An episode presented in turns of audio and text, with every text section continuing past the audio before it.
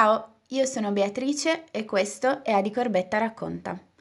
Massimo Minini, gallerista e direttore artistico di Mirador, racconta di Pisogne, un paese del Lago di Iseo.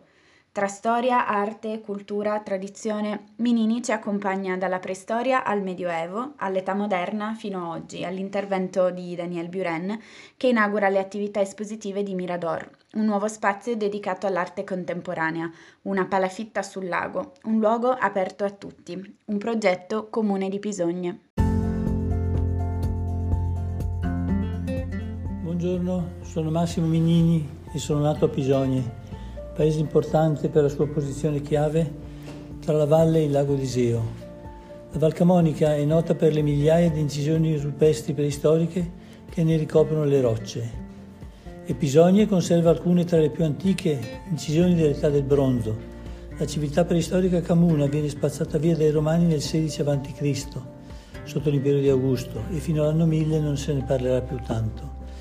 Ma nel Medioevo la valle risorge, famosa per le sue miniere di ferro e per gli affreschi del Quattrocento di Giovan Pietro da Cemmo, nelle chiese di Bienno, Breno, Borno e appunto Pisogne.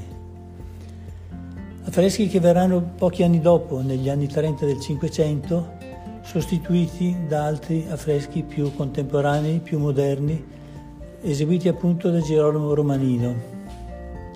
L'autore negli stessi paesi affianca e a volte ricopre gli affreschi del Dacemmo, ormai stilisticamente superati. Il ciclo di Pisogne è il più importante della valle. La chiesa di Santa Maria della Neve è completamente affrescata e vi invitiamo a visitarla qui a due passi vicino all'ospedale. Da ultimo, in questi anni, Brescia e la sua provincia stabiliscono un rapporto molto speciale con l'arte contemporanea. Ricordiamo Cristò sul lago, Capuri in Pinacoteca, Paladino in tutta la città di Brescia, Francesco Vezzoli in Santa Giulia. L'ultimo episodio è questo, Daniel Buren qui al Mirador, un'installazione luminosa, piccola se comparata con quella di Cristò, ma di grande, grandissima qualità artistica.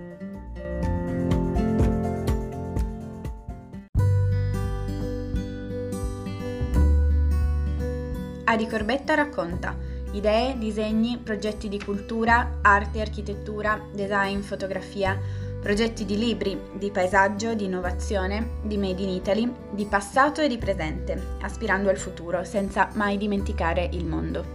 Noi facciamo il mestiere della comunicazione, tra ideazione, progettazione, produzione, ufficio stampa, pubbliche relazioni, social media strategy e digital P R. Raccontiamo storie, portiamo voci, promuoviamo, incoraggiamo, facciamo conoscere, partendo sempre dai protagonisti. Perché, se te lo raccontano i protagonisti, un progetto è più bello.